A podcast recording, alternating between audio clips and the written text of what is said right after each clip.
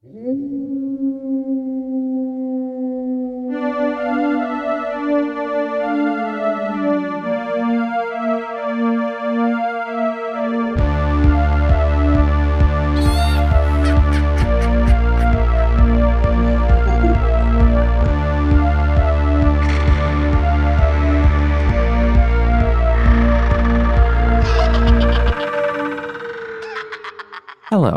and welcome to Resting Witch Face, your one stop haunt for all things spooky, bitchy, and more.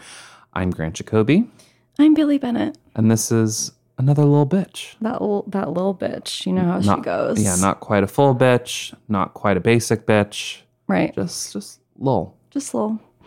Um, I wanted to start the episode off today by letting everyone know that I got my first sunburn of the season yesterday, and I'm not even mad. I'm kind of excited because it was warm and sunny enough for me to receive a sunburn. I'm actually kind of shocked because it wasn't even that hot yesterday. I know it was crazy. Well, um, Kyle and I went bike riding on Governor's Island. I which was very lovely. But when you think about it, it's actually like your arms are kind of just in the same position on the bike handles for like two hours. And even though it seemed, yeah, it seemed a little bit cloudy. Um, you can't really see it because I have a sweatshirt on, but my No, arms are it. absolutely aflame. So I'm surprised you're covering them. I think you need to let them air out. Let I know those, I'm actually those bad I- boys. I, am like- sweating, but um, you know, we're fine. We're doing great. What else is new? I also got my first sunburn of the season when I was in Miami Oh my god. Well, that's on my shoulders, different. but they, it's now tan, kind of. Great. I'm hoping that that's where I'm gonna Well, it- arrive. It w- um what was really really great is that I spent the entirety of the vacation under an umbrella because I didn't want Mm-hmm. to burn, Great. and then proceeded to burn walking to and from the bathroom I like, love that. at our Airbnb. Mm-hmm. Um, Cute. so that was lovely, Right. especially when Um, it started peeling, and I felt like a true monster. Oh yeah, I can't wait for this to peel. Um, yeah, so now that we're done with the sunscreen content that you guys Mm-hmm. ask for, um, speaking of true monsters, what are we here to talk about today? But our good, good friend, Ted Bundy. Yeah, our Gouda cheese friend Ted Bundy. Um, I feel like you know we've been doing this podcast for a long time. We've never spoken about really this infamous serial killer. We have not. And to clarify, we're not really talking about him Mm-hmm. or, or his crimes. We're talking about his recent resurgence in the media, correct? Absolutely, yes. He's he's become a, a pop culture icon apparently now today in 2019. Um, so, I mean, two of the, the the texts that we want to speak about today. The sacred text. um, the first of which is a documentary series that came out on Netflix earlier this year called Conversations with the Killer: The Ted Bundy Tapes, and then the latter of which just came out very recently on Netflix. Um, called Extremely Wicked, Shockingly Evil, and Vile. Who could forget a name like that? Worst title of a movie I've ever heard. Uh, how and many that people do you think had to approve that? Like, how many people I- were like, "Sure, that sounds great." it's truly Rolls right off the tongue. um, shockingly evil. Um, But is it wicked and also vile? I would say yes. okay. And that is a biopic that came out recently starring Zac Efron and in the titular role. hmm It's not the titular role, it doesn't have Ted Bundy in the title. So, and Lily Collins, um, as well as a plethora of other individuals. Um, so there's there's things that we that we've liked about these texts, and there's things that we haven't liked as much. Um, On True Brand, we are here to talk about two pieces of film that, respectively, one of us has not either screened nor completed.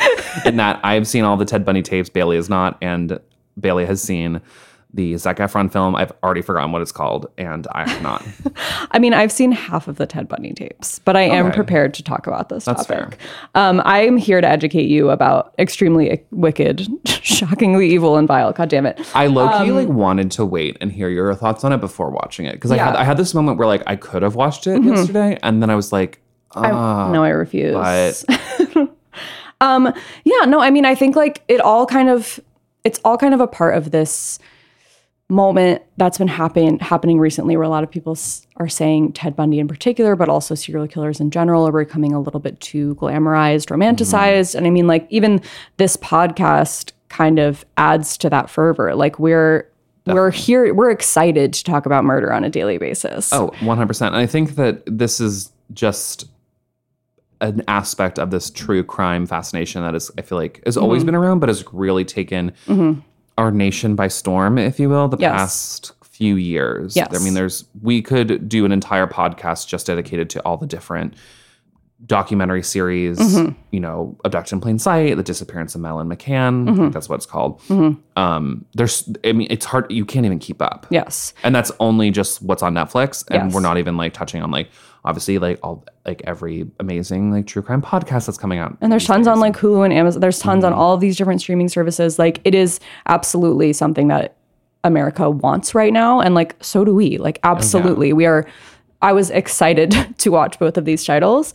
Um, I think before we dive into it, I want to Mm-hmm. give a super quick summary about Ted Bundy just because Sure. like I don't really think there's anyone that doesn't know about Ted Bundy, but I was actually watching a, you know how I loved YouTube. I was watching a British vlogger the other day who was talking about how she just watched Extremely Wicked and then she had started on the Ted Bundy tapes and she goes, I'd never heard of him before. Really? Which I was shocked. I mean, like she lives in the UK, which I guess makes more sense. But I mean, in my mind, he's he's like one of the most notorious serial, serial killers of all well, time. he, he definitely is. And I think that the issue is that I think people know him, all these names. You have Ted Bundy, you have Jeffrey Dahmer, you have, you know, John Wayne Gacy, Mm-hmm. Uh, Richard Ramirez. The, even like, you know, Zodiac, like these names are Yeah. thrown out and people are like, oh, I know they were serial killers Yes. like a long time ago. but they don't know the um, details. BTK, Green River Killer. Like, but yeah, you don't know exactly what went down. And Ted Bundy's, I will say, like, of all the serial killer stories, is like the wildest ride. it's absolutely covers so many states and Which, so yeah. much time. Yes. So to give a super uh, a super quick summary off of Murderpedia, um, Theodore Ted Bundy was wanted for questioning in as many as 36 murders in Colorado, Oregon, Utah, Florida, and Washington. In June 1977, the FBI initiated a fugitive investigation when Ted Bundy escaped from a Colorado courthouse where he was on trial for murder. He was recaptured but escaped again in December 1977 from the Garfield County Jail in Colorado. He was placed on the FBI's 10 most wanted fugitives list and was subsequently arrested using an alias by local authorities in Florida for a stolen car violation in February 1978. And then in 1979, he was sentenced to death and in 1989 executed for the murder of two Florida State University sorority sisters. So, as you're saying, it is an incredibly wild ride. Like he escapes from pr- prison multiple times. He decides once, decides to represent himself in court. He proposes in court because of a does. weird loophole in Florida where he then is married to this woman who fell in love with him on death row, Mm-hmm. basically. Like there's so much here. But at the core of all of it, he is a person who murdered over 30 women That that, we he know can of. that we know of and they some say that estimates could be as high as 100 mm-hmm. which is absolutely insane Yeah. so one of the big points about this conversations with the killer the ted bundy tapes documentary is that right before his execution he he records all of these tapes where he actually confesses to a lot Right. of these murders whereas for much of his life he was denying any involvement in them and in watching that documentary it's really interesting to see that the way that they eventually actually get him to open up is by having him like speak about this case in the third person Yep. which is absolutely so disturbing to listen to. Um, but he's obviously someone who's, com- I mean, I think a sociopath by all accounts, um, but has Yeah. dissociated himself so much from this case that he's talking about it in this way where he's like, well, we could hypothesize that this killer would be someone who did this and this and this when he's just talking about what he did. Well, it's interesting because something that I don't think was really touched upon in the Ted Bundy tapes that I have definitely heard. There's a there's actually a really really thorough three or four part series that last last podcast on the left does. Mm-hmm. Yes, um, I've- I've listened to that as well. Dives into that where I'm. I, correct me if I'm wrong, but I'm pretty sure Ted Bundy was a blackout drunk. Yeah, he t- he talks about there even like in his childhood, he would say like I would get really really drunk and I would just walk around the neighborhood looking for windows that were open so I Yeah. could like watch women Yeah. undress. And I'm going to preface this by saying this is by no means an excuse, but I do Right. think it's interesting to think about that might be a way that he was potentially disassociating Mm-hmm. himself from the crimes because the m- memory of them I mean, we've all had our nights where you Mm-hmm. wake up the next day and you're like, what happened? And like you go through your texts and you go through like your camera roll and you're like, oh my God, like that happened? Oh, like, Yeah. holy shit. But usually what happened wasn't um, you killed three Mm-hmm. Of course, people. Of course. But but I'm I'm curious if Yeah. like, there's a rationale because he is such a sociopath and because he's such a narcissist um, Mm-hmm. that he at a certain point maybe convinced himself Yeah. that these crimes happened to someone else Mm-hmm. or was committed by someone else, um, or he's just again a true psychopath, sociopath, narcissist who just it took really up until like the night before he was executed to have the fear in God in him to be like, oh yeah, by the way, Yeah, absolutely. I mean, yeah, his his case is is really fascinating and disturbing in a lot of ways. Obviously, um, I think it's I think it is interesting to kind of you always like look back at their early life and kind of try to see like point to the things that could have mm-hmm. gotten them to this place. Because I think there are, are a lot of a lot of um, serial killers or murderers that we've talked about who it's like you can look at their childhood and be like, oh my god, that was so shitty. And like mm-hmm. and it's not an excuse but it does help to like almost justify how this ha- like how they became who they became. Well, I, th- I think that we don't we as a, we as a society. the- I think the reason we want that rationale is because we don't want to believe that someone could just be so soulless and so evil that they Right. would commit these heinous crimes without Right. at least some sort of trauma right uh, that they endured to make them evil. We don't want to believe that evil in the world can just exist. right and in bundy's case it's there's he never really finds out who his real father is because his mother never tells him. Um, and that's something that he kind of struggles with when he's younger. And he's some people have hypothesized that her her abusive father Yeah. actually fathered That's what um, I've heard. Ted, too. but that's that's un, that's unsubstantiated. But like for the first few years of his life, he was told that his grandparents were actually his parents and that his mom was his sister. So he obviously has this like identity crisis going on from the beginning. Um, and I think it takes him a while to even find out that she's his mom, and then to try to find out who his dad is. So there's all all of that, and he obviously has a lot of like insecurity from the start. But a lot of people talk about like the time when he really snapped is like when his one of his early girlfriends, who I believe he calls Stephanie Brooks, mm-hmm. like broke up with him. And that was the thing that pushed him so over the edge that he began like this killing spree, which to me is, you know, a light reason. Yeah, I think that the and feel free to interject, but I think that the way I interpret it more so because yeah, I think it's so easy to be like because obviously he kills over thirty women. Like let's blame the ex girlfriend for like dumping him. Of course, of course. Uh, but I think of it if if he truly not that I'm a psycho analyst or whatever. what do you mean? Um, You are a professional. a PhD in bullshit. I what was I saying? Oh, that I think that it's it seems more likely that if you know he's already struggling with his identity, he doesn't feel like he belongs anywhere.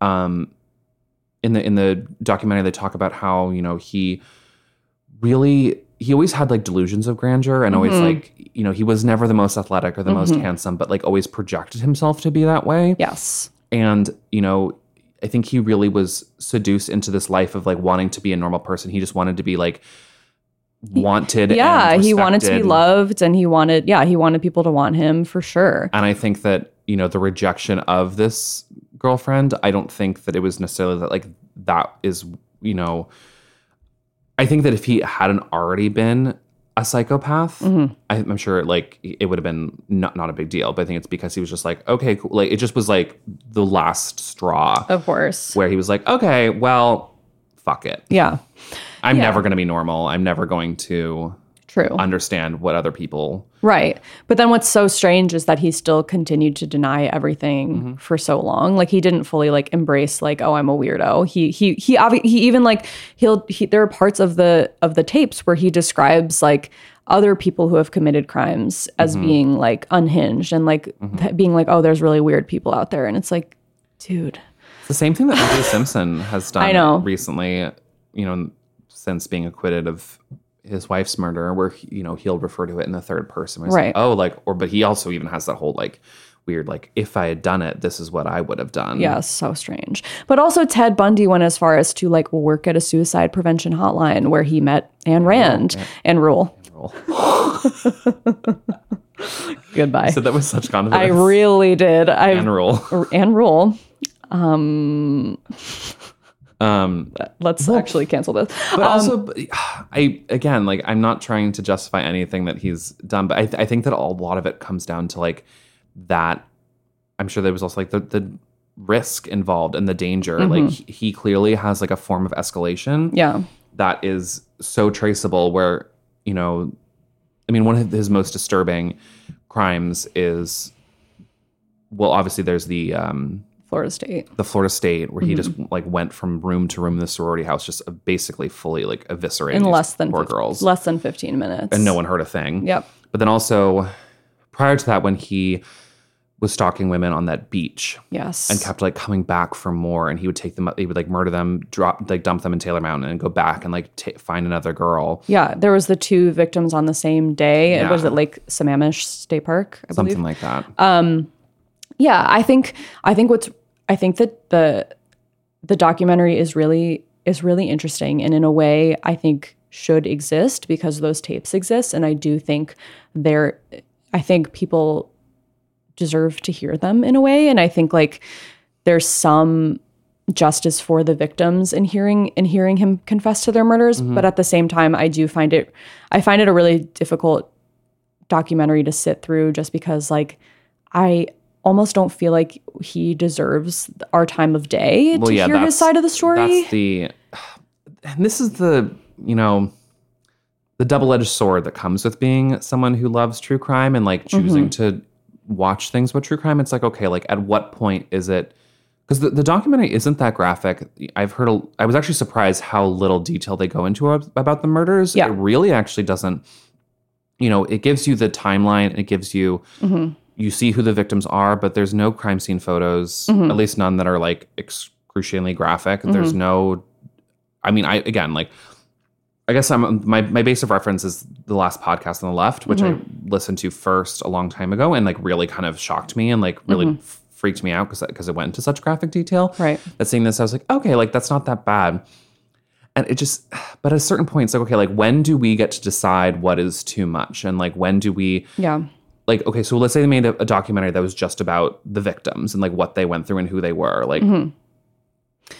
that would- i feel like that would be even almost more of a bummer because then you're just like oh I mean, it's certainly a bummer, but it's is it it's still the right thing to do? You Yeah. know, like I think because so from my my perspective, the Ted Bundy tapes is actually a lot more critical of Ted Bundy than the biopic is.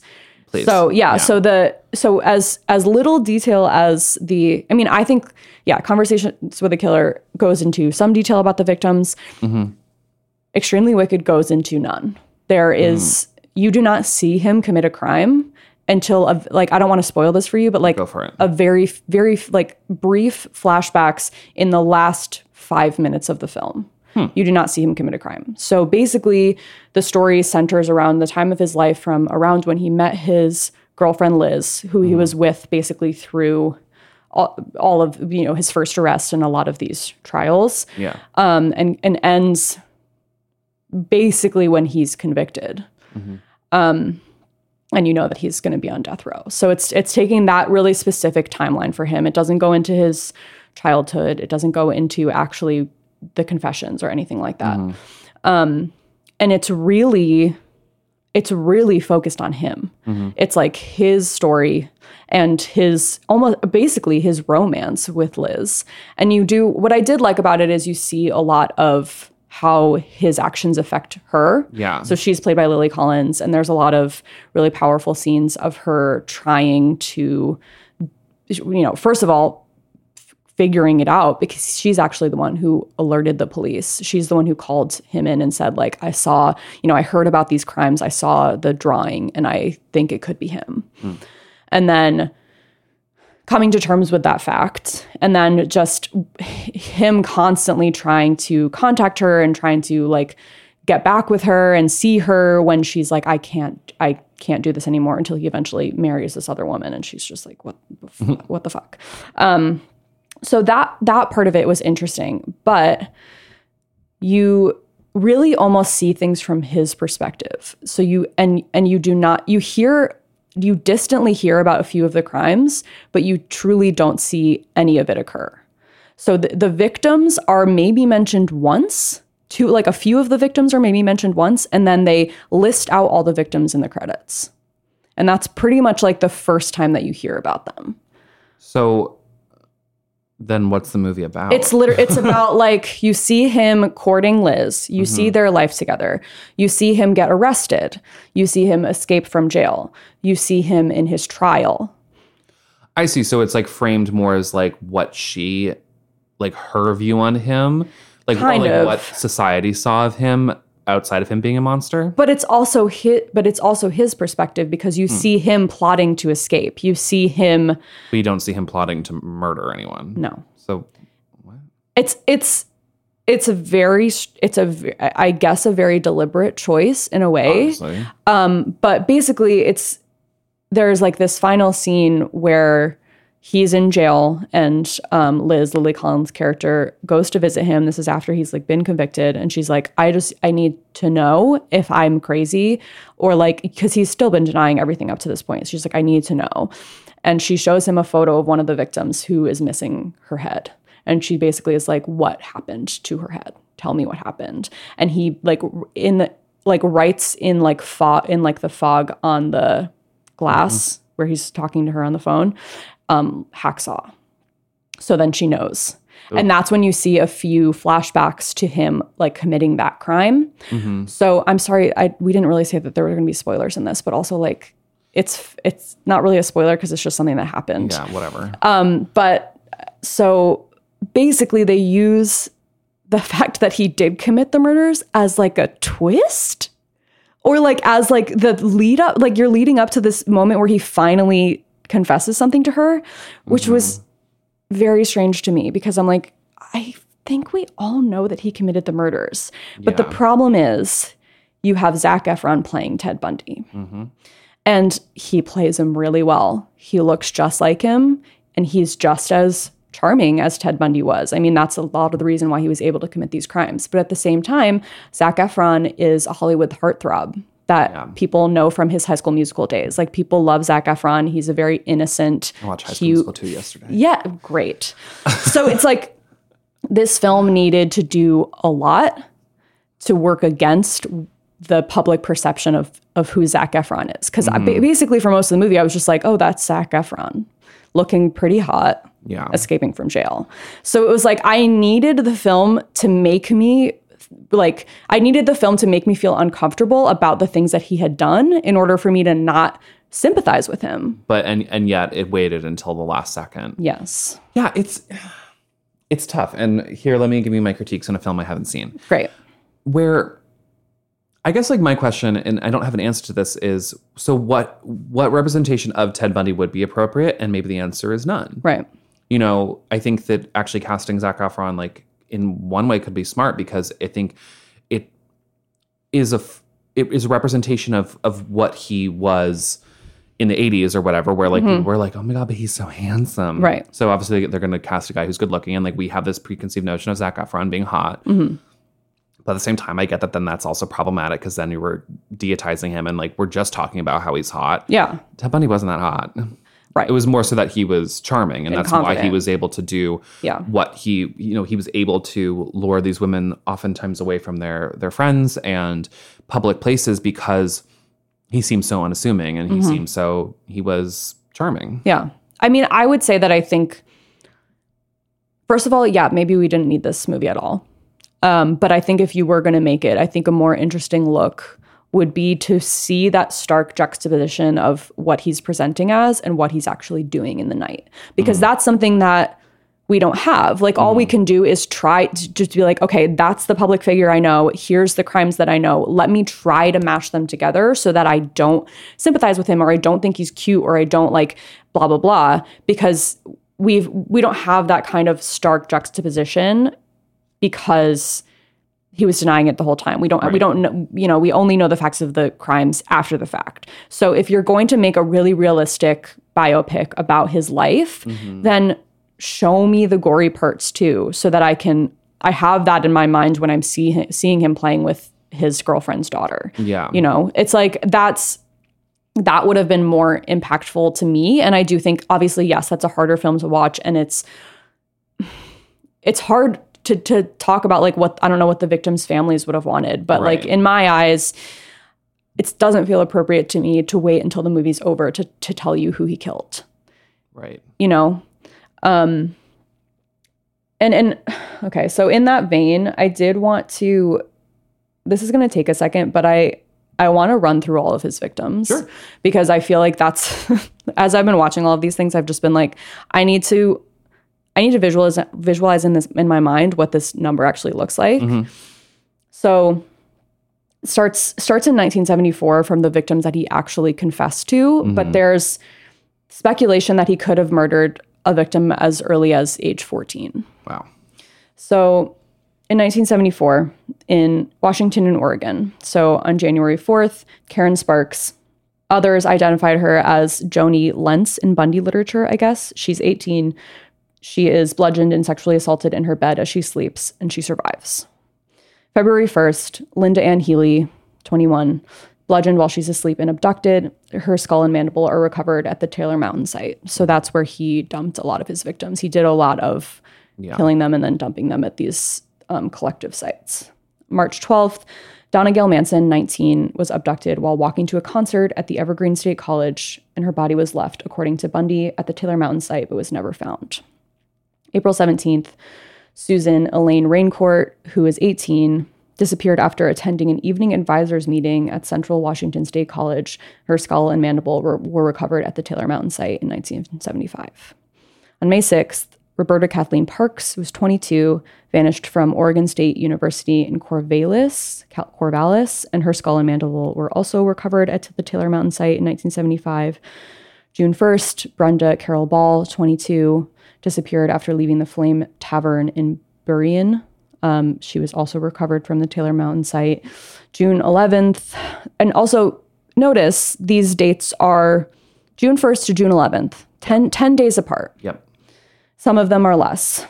Some of them are the same day. Yep. Georgeann Hawkins, 18, abducted from an alley behind her sorority house.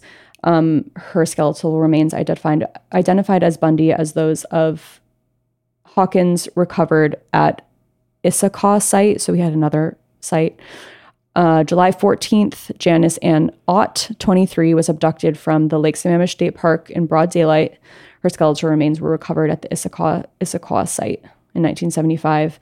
And then July 14th, the same day as we were talking about, Denise Marie Naslund, 19, was abducted four hours after Ott from the same park, and her remains were found in the same place. Then we moved to Utah, Colorado, and Idaho. On October 2nd, Nancy Wilcox, 16, was ambushed, assaulted, and strangled in Holladay, Utah, and her body was buried, according to Bundy, near Capitol Reef National Park, 200 miles south of Salt Lake City, but she was never found. October 18th, Melissa Ann Smith, 17, vanished from Midvale, Utah. Her body was found nine days later in the nearby mountains. October 31st, Halloween, Laura Ann Aime, 17, disappeared from Lehi, Utah. She was bludgeoned and raped. Her body discovered by hikers in American Fork Canyon. November 8th, Carol DaRonch, 18, attempted abduction in Murray, Utah, but she escaped Bundy's car and survived. So I believe she's the one that they interview in the Yes. documentary. She's the one I think that he was so drunk that he Mm-hmm. He was tried to so- handcuff her, yeah. but he ended up handcuff, uh, handcuffing her on the same wrist. Yes, she said he, she said he only got one of her hands. However, that same night, because he was so angry that he hadn't been able to kill, kill Carol DaRonch, he ends up killing Deborah Jean Kent, 17, who vanished after leaving a school play in Bountiful, Utah, and her body was left, according to Bundy, near Fairview, Utah, and um, that was 100 miles south of Bountiful. Minimal skeletal skeletal remains were found and um, were eventually in 2015 positively identified um, by DNA as being hers. In 1975, now, Utah, Colorado, and Idaho. On January 12th, Caryn Eileen Campbell is 23, disappeared from a hotel hallway in Snow, Snowmass, Colorado, and her body was discovered 36 days later on a dirt road near the hotel. That's one of the scariest things about him is that these people are being abducted from the absolutely most mundane places, mm-hmm. like their school, be like leaving a play, walking down a hotel hallway. Like it is absolutely insane. March 15th, Julie Cunningham, 26, disappeared on the way to a tavern in Vail, Colorado. Her body was buried, according to Bundy, near Rifle, 90 miles west of Vail, but was never found. April 6th, Denise Lynn Oliverson, 25, was abducted while bicycling, bicycling to her parents' house in Grand Junction, Colorado. Her body was thrown, according to Bundy, into the Colorado River, but was never found. On May 6th, Lynette Dawn Culver, 12, was abducted from Alameda Junior High School in Pocatello, Idaho. Her body was thrown, according to Bundy, into what authorities believed to be the Snake River, but was never found. On June 28th, Suzanne Curtis, 15, disappeared during a youth conference at Brigham Young University. Her body was buried, according to Bundy, near Price, Utah, and it was never found. Um, I believe he was, or Susan Susan Curtis was the last victim that he confessed to minutes before his execution. Wow. Um, But then, lastly, in 1978 in Florida, on January 15th, we have Margaret Elizabeth Bowman, who was 21, who was bludgeoned and then strangled, strangled as she slept in the Chi Omega sorority house. Then there was Lisa Levy or Levy, who was 20. She was bludgeoned, strangled, and sexually assaulted as she slept in the Chi Omega sorority house. Also, Karen Chandler, 21, bludgeoned as she slept, but she survived. And then Kathy Kleiner, 21, was bludgeoned as she slept as well, but she also survived. So, and then there, sorry, same night, Cheryl Thomas, 21, bludgeoned as she slept eight blocks from the Chi Omega house, who also survived. So that one night, he's he attacked those five girls, two of was on which a died. full rampage. Yes. And then lastly, February 9th, Kimberly Diane Leach, who was 12, was abducted from her junior high school in Lake City, Florida, and her skeletal remains were found near Suwannee River State Park, um, 43 miles west of Lake City. So there are tons of other possible victims, um, but those are the ones that he actually confessed to. There's I believe the person who I, I'm sorry I don't have his name in front of me, but the person who was actually um, interviewing him and getting these confessions said that there were a few topics that he would refuse to get near, which would be like if he if they tried to talk about when he was too young, too close to family, or too close to home. So there are some of those murders that could have happened in his early life that they think he would just never confess to because th- that was like a no no talking zone for him. Um, yeah, so I just felt like sorry that took a long time, but I think it's important, and I think is you're right. I think that you hear the these astronomical numbers of Mm-hmm. his victims, and it's you know when you hear like, oh, he killed thirty women, you're like, Mm-hmm. oh, that's terrible. But to hear thirty names read out loud, and Mm-hmm. all of them like under the age of 30, some of them as young as 12. and again that we know of, Yeah. he was a real piece of shit. I mean, it's it's absolutely impossible to fathom um, how how a human does this. Uh, but yeah, and that's why I think people are critical of this supposed glamorization of him. And I mm-hmm. think there are I think there are things to be said for that for sure. But I also think that it doesn't mean that we can't talk about true crime. I think it's just like you do have to be careful in how you talk about it. But then, as you're kind of saying, what really is the right way? Because at the end of the day, like, is it better for me to for me to just sit here and like describe in detail how each of these women were murdered? I don't know. Yeah. Yeah, it's the uh, this is a conversation that I is not one that can be resolved because I think that it's it's something that I feel like is talked about all the time. It's like which is better, like withholding the details to spare the victims and the victims' families, or to really kind of air it all out there to honor the victims and to acknowledge what they went through. They weren't just a name or a number; they were a human Right. being. That Right. was that. Unfortunately, their lives ended really, really horribly, and I think that with with this particular case, it's you know there's really no comfort in any of it. It's like no, hate to say it, like none of these women died peacefully. Mm-hmm. Not that most serial killers kill Obviously, nicely, but um, there just really is. There, I feel like there's no, there's no like happy ending. Not that again, not that there would be. no. And it's like the best that these parents can hope for is learning what happened to, to their daughter. Yeah. So honestly, the fact that he confessed in a way yeah, is is a good thing in terms of closure but yeah i think I think this is this is why there there are a lot of people out there who will refrain from even saying a killer's name because it just adds to their notoriety. And I think like in the case of Ted Bundy, f- from what we know about him, he wanted to be known.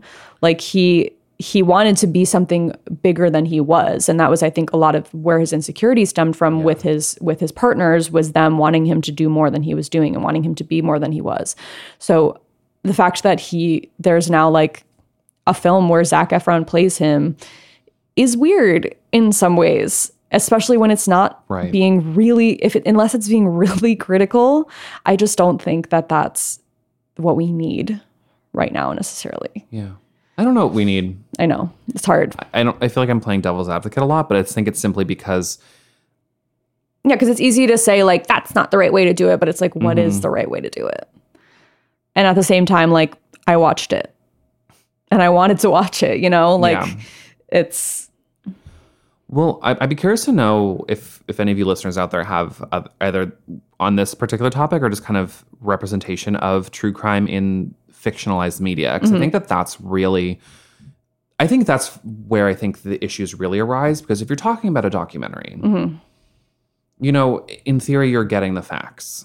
Granted, they're going to be biased in a certain way. Right. For example, like the staircase is very, very bi- like you're watching that, and the whole the whole documentary was created to basically make him look innocent. Right. Whether you believe that he looks innocent or not, that's your own. That's up to you. completely Whereas, like, no one's really going to make a documentary that's like, oh, Ted Bundy was like an actually a pretty cool guy. Mm-hmm.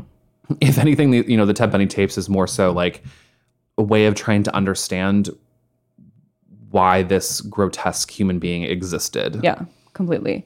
And I do think I actually look at like the Extremely Wicked and the Ted Bundy tapes kind of are like good companion pieces in a way. Like I think if you just watched the the Zac Efron film and you didn't know a lot about the case, it would be leaving a lot out for you. But I do mm-hmm. think when paired with this documentary series, it fills in a lot of gaps and it's like kind of, you know, alarming almost to watch them back to back, which I kind of I kind of like that about it. And it is they are directed by the same person, Joe Are they Joe really? Berlinger or Berlinger. I don't know how you say his last name, but yeah, he directed both of them. So he and he has and he's like a pretty well known like true crime Hmm. um, director, which I so I think which is interesting. And I wonder if he almost had that in mind when he was making these was he was like i'm making this like really documentary look at ted bundy but i'm also making this like hollywood version of him. Um so i don't know how to reconcile that exactly but i definitely would recommend watching them especially like the ted bundy tapes i think are really worth it because it is incredible in a way that we have that documentation we have those tapes to listen back to even if it's just to be like i want it i need to know a little bit more about what was happening in this Yeah. man's mind but Yeah, and maybe mm, one day someone will, you know, interpret a serial killer from the victim's perspective and like mm-hmm. more about honoring who they were as human beings and they're not just a statistic, they're not just like a name on a list, but I mm-hmm. also don't know if that's really what I don't know if that's better. right. Well i i mean i understand why people are more interested to find out what's happening in the brain of the person who killed all of these these women than learn about their individual stories because yeah they were just a victim of someone who was so deranged that he did this um, Would you maybe even say that he was extremely wicked? oh my god wow Shockingly evil and vile. Is that what it's called? you got it. um, and oh yeah, I did also just want to say, if if you if for no other reason, you should watch Extremely Wicked because of John Malkovich in this film. John Malkovich plays the judge Okay. in his um, Florida trial. He is the one who actually says the extremely w- wicked, shockingly evil, and vile quote, and he is absolutely he's so fantastically brilliant in this film Like, Really? he's really really great because the judge i think i mean he is portraying a real person and i think that person was like the way that he responds to ted bundy and the ridiculous things that he's doing in court is hilarious in a lot of ways but also just like so badass where he just like doesn't give a shit for any of like he's not Yeah. falling for any of his charms he's not falling for any of that shit we It's see some of. Mm-hmm. that in the Ted Bundy tapes too. Yeah, so he's portraying that actual person. Judge Edward Cowart Um, and he, yeah, it's it's really good. So I would, Cool. I, I hold out for that part because it's fucking good. Um, yeah. Is there anything else we want to say? I feel like Yeah, this has been more of a medium bitch. I- this was like, really. Uh, I, f- I feel like I was really on a soapbox for that whole thing, but like that's yeah, let us. we know- love doing that. we do. Yeah, let us know your thoughts about the, either the documentary series or about the Zac Efron movie or about Ted Bundy in general. Bailey and I have talked about doing. We actually, I think, at one point talked about like really doing a deep dive into Ted Bundy. Yeah, I feel like I don't know. We we liked we do serial killers like sporadically, but I think at the end of the day, it's when we talk about like fun spooky shit, like serial killers, it's not really like fun and spooky for me. It's just like sad and really hard to listen to. Um, but obviously, we think it's important at the same time for if you if you know the name, you should you should also know what they did. Yeah, you should know the story. And you know what? Some of us just really like serial killers. I know. I'm one of them. I'm Yeah. sorry. Yeah. It's a thing that I've always loved. Loved. Yeah, it's fascinating. I can't deny that. Um anyway, thank you guys for listening. Again, please please let us know your thoughts. Um, you can email us at rwfpodcast at gmail.com or um, you can DM us on Instagram at rwfpodcast or on Twitter also at rwfpodcast. We always appreciate your thoughts. We appreciate your your ratings. Um, and we appreciate you listening as always. Bye, bitches.